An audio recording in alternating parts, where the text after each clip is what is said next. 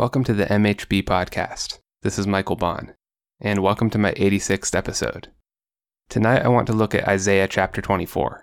I want to start off by issuing a caveat that there is a bit of ambiguity among scholars as to how we should understand chapters 24 through 27. Some say they are apocalyptic and directed at the entire world. Others say they are limited in scope to a defined territory. I'm going to side with the ones who believe these chapters are apocalyptic and directed at the entire world. Up until this point, we've been watching nations ascend to power, become corrupt, and collapse under God's judgment for their wickedness. This chapter begins the third and final series of oracles, but these oracles are different because they show God bringing judgment upon the entire earth. This chapter describes the end of time. Many people ask why they should trust God, and they often point to the tragedy of life and how difficult their situation is. This chapter speaks to that question. Here we see Isaiah telling the people of Jerusalem about God's future victory over suffering, evil, and death. He's telling them this while they are in the midst of facing the Assyrian Empire. The Assyrian Empire was a brutal and merciless force that had dominated much of the known world. Jerusalem stood no chance against them, and at the time of this prophecy, the Assyrians were surrounding the city. Yet here is Isaiah telling them to trust God. He's giving them a glimpse of events that will take place long after they're gone. Isaiah is telling them that God will be victorious over all powers that oppose him. The situation they are facing may be dire, but they can find hope in the fact that God is always in control, even up to the end. The situation you are facing may be dire, but you too can find hope in knowing that God will have the final victory. Chapter 24 begins what is often called Isaiah's apocalypse because it foresees the whole world in crisis at the end of history. We get a glimpse of the final conflict and God's victory. These next four chapters show us the period when God will finally and permanently remove evil. Let's begin with verses 1 through 6. Behold, the Lord will empty the earth and make it desolate, and he will twist its surface and scatter its inhabitants. And it shall be as with the people, so with the priest as with the slave, so with his master. As with the maid, so with her mistress. As with the buyer, so with the seller. As with the lender, so with the borrower.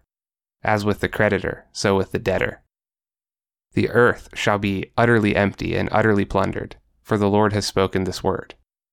The earth mourns and withers, the world languishes and withers, the highest people of the earth languish. The earth lies defiled under its inhabitants, for they have transgressed the laws, violated the statutes, broken the everlasting covenant. Therefore, a curse devours the earth, and its inhabitants suffer for their guilt. Therefore, the inhabitants of the earth are scorched, and few men are left. So, right away in verse 1, we find two important pieces. Notice how it begins with, Behold the Lord. This is meant to show us the active presence of God in this passage. He's taking action directly. Also, when it's talking about the earth, look how it says God will twist its surface and scatter its inhabitants. In this verse, the Hebrew word used for scatter is the same word used back in Genesis chapter 11 in the Tower of Babel story. Just like at Babel, God is bringing a judgment against human autonomy. The problem at Babel was the same problem with most of the nations we've seen collapse so far in Isaiah. They became powerful enough to believe that they no longer needed God. This belief totally removed all constraints on human pride. Pride is what separates you from God, and since separation from God is the worst possible thing that can happen to you, rather than watch you drift away, God will come into your life and cause you to fall.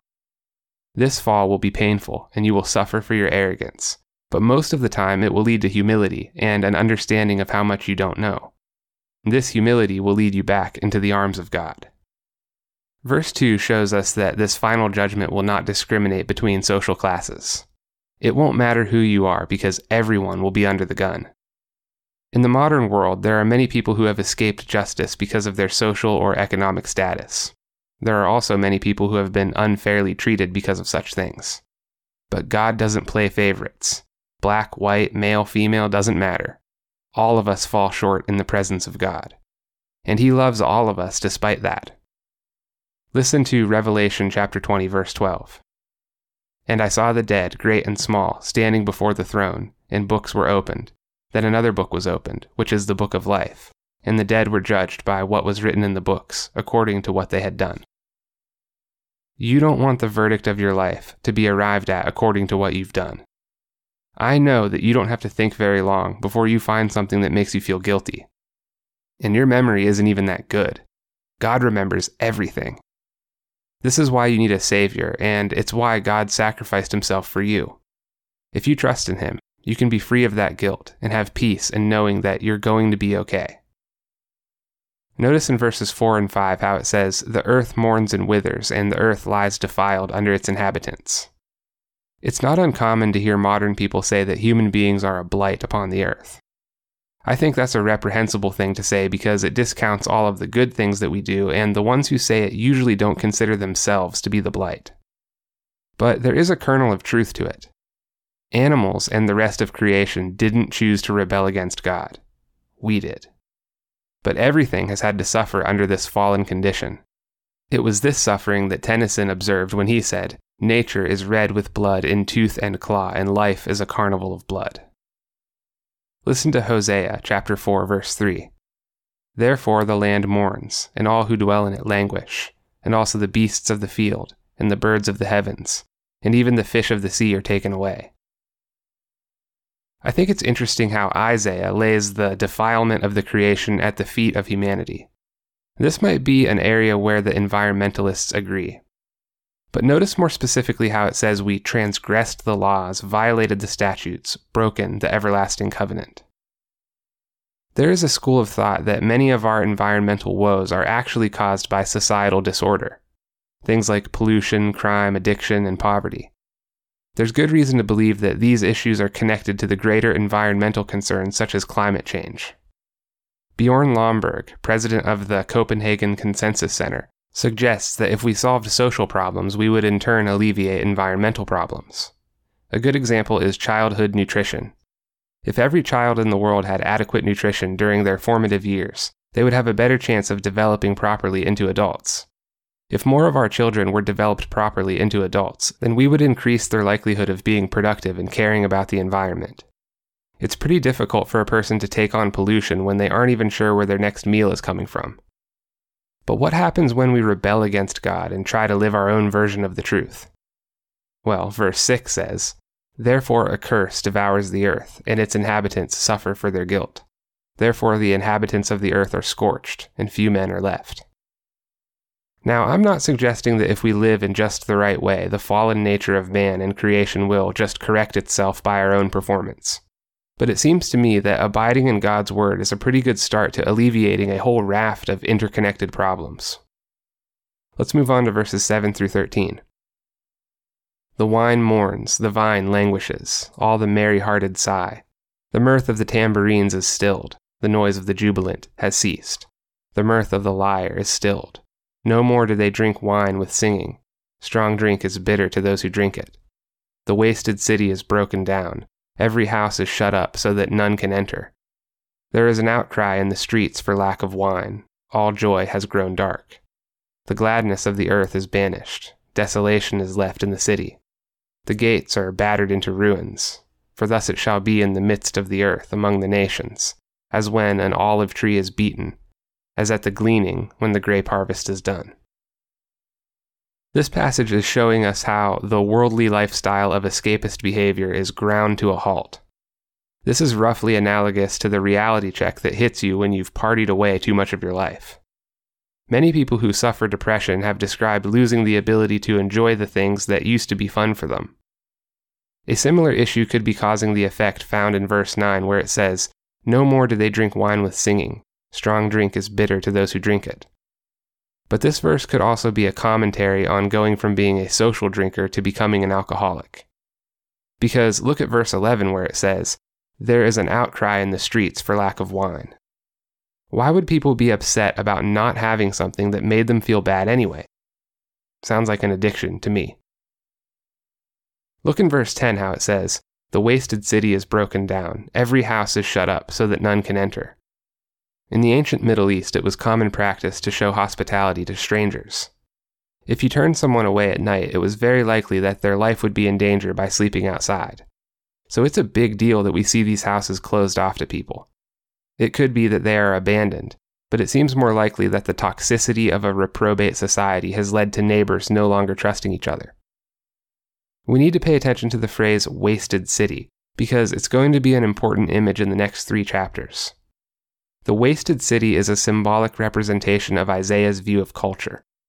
He saw it this way because cities were places of concentrated population and imagined safety.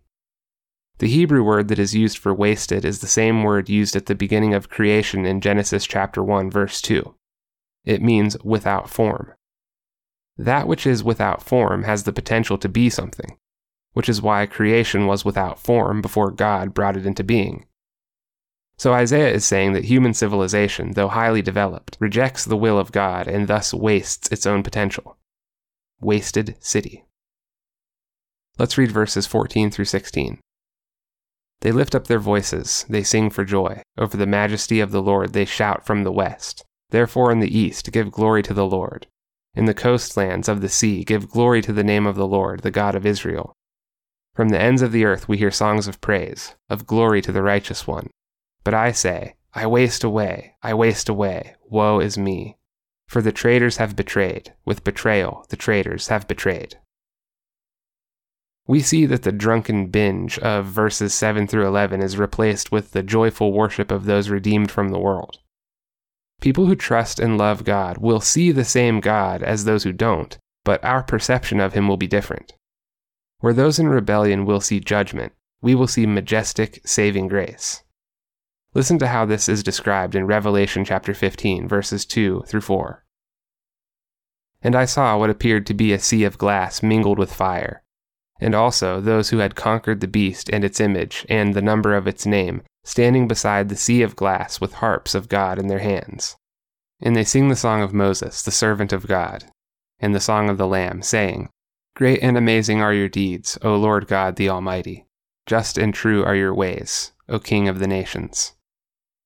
Who will not fear, O Lord, and glorify your name? For you alone are holy. All nations will come and worship you, for your righteous acts have been revealed. In verse 16, Isaiah goes from praising the righteous one to saying, Woe is me. It's difficult for him to reflect on the perfection of God and then see the world around him. He's not in heaven yet. We are not in heaven yet. It's hard to face the reality that we have so much suffering to endure before we get there. This reality is made all the more difficult when those we love have gone before us. Isaiah is reflecting on this difficulty as well. Jerusalem will be surrounded by Assyrians soon, and it doesn't look like there is any way out for them. But even so, he is trusting God. That's what gets him through. And that's what will get you through as well. Let's read verses 17 through 20. Terror and the pit and the snare are upon you, O inhabitant of the earth. He who flees at the sound of the terror shall fall into the pit, and he who climbs out of the pit shall be caught in the snare. For the windows of heaven are opened, and the foundations of the earth tremble. The earth is utterly broken, the earth is split apart, the earth is violently shaken.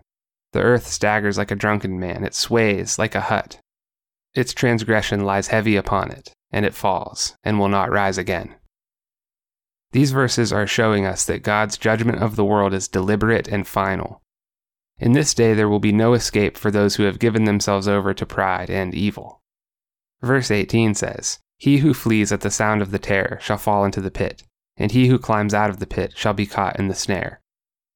No matter how hard humanity tries to recreate social order without God, it just won't work. Listen to how the prophet Amos describes it. Woe to you who desire the day of the Lord. Why would you have the day of the Lord? It is darkness and not light, as if a man fled from a lion and a bear met him, or went into the house and leaned his hand against the wall and a serpent bit him. Now we also see this phrase, the windows of heaven are opened. This same phrase is used in describing the events that took place just before the entire world was destroyed in Noah's flood. God's final judgment will destroy the fallen creation for good. The violent shaking of the earth could be a description of earthquakes and the tectonic plates breaking the land apart. But I think it's more apt to see this as a metaphor for the lost state of humanity. This chapter of Isaiah is describing a time when humanity has gone so far sideways that nothing but God's redemption will bring the creation back to life. Let's finish up with verses 21 through 23. On that day the Lord will punish the host of heaven in heaven, and the kings of the earth on the earth. They will be gathered together as prisoners in a pit. They will be shut up in a prison, and after many days they will be punished. Then the moon will be confounded, and the sun ashamed. For the Lord of hosts reigns on Mount Zion and in Jerusalem, and his glory will be before his elders. These verses show us the absolute and all encompassing range of God's judgment. At the end of history, he's going to clean up the mess everywhere. Verse 21 says, The Lord will punish the host of heaven in heaven and the kings of the earth on the earth. So, the host of heaven most likely means fallen angels or demons. The kings of the earth will be the human beings who have exalted themselves against God. All opposition to God everywhere will be no more. Verse 23 says, The moon will be confounded and the sun ashamed. If you look back to Genesis 1 in the creation account, you can see that one of the purposes of the moon and the sun is to rule over the day and the night. But when God is here in full form, His glory will provide all the light we ever need. It will be light of a divine brightness, the likes of which we've never seen. Listen to Isaiah's poetic description of this in chapter 60. The sun shall be no more, your light by day, nor for brightness shall the moon give you light. But the Lord will be your everlasting light, and your God will be your glory. Your sun shall no more go down, nor your moon withdraw itself. For the Lord will be your everlasting light, and your days of mourning shall be ended. Isaiah says that God will rule his redeemed creation from his city, Jerusalem, on Mount Zion. And you can imagine what this will be like for those who know Jesus Christ. Isaiah says, how beautiful upon the mountains are the feet of him who brings good news, who publishes peace, who brings good news of happiness, who publishes salvation, who says to Zion, Your God reigns. The voice of your watchmen, they lift up their voice. Together they sing for joy, for eye to eye they see the return of the Lord to Zion. Break forth together into singing, you waste places of Jerusalem. For the Lord has comforted his people he has redeemed Jerusalem. The Lord has bared his holy arm before the eyes of all the nations, and all the ends of the earth shall see the salvation of our God. If you find this content valuable, feel free to share it and to use it in your own studies. If you'd like to support this podcast, you can do so at www.patreon.com forward slash Michael H. Baun. There is a link in the description. Your generosity goes a long way to promoting the growth of this enterprise and the cause of free speech.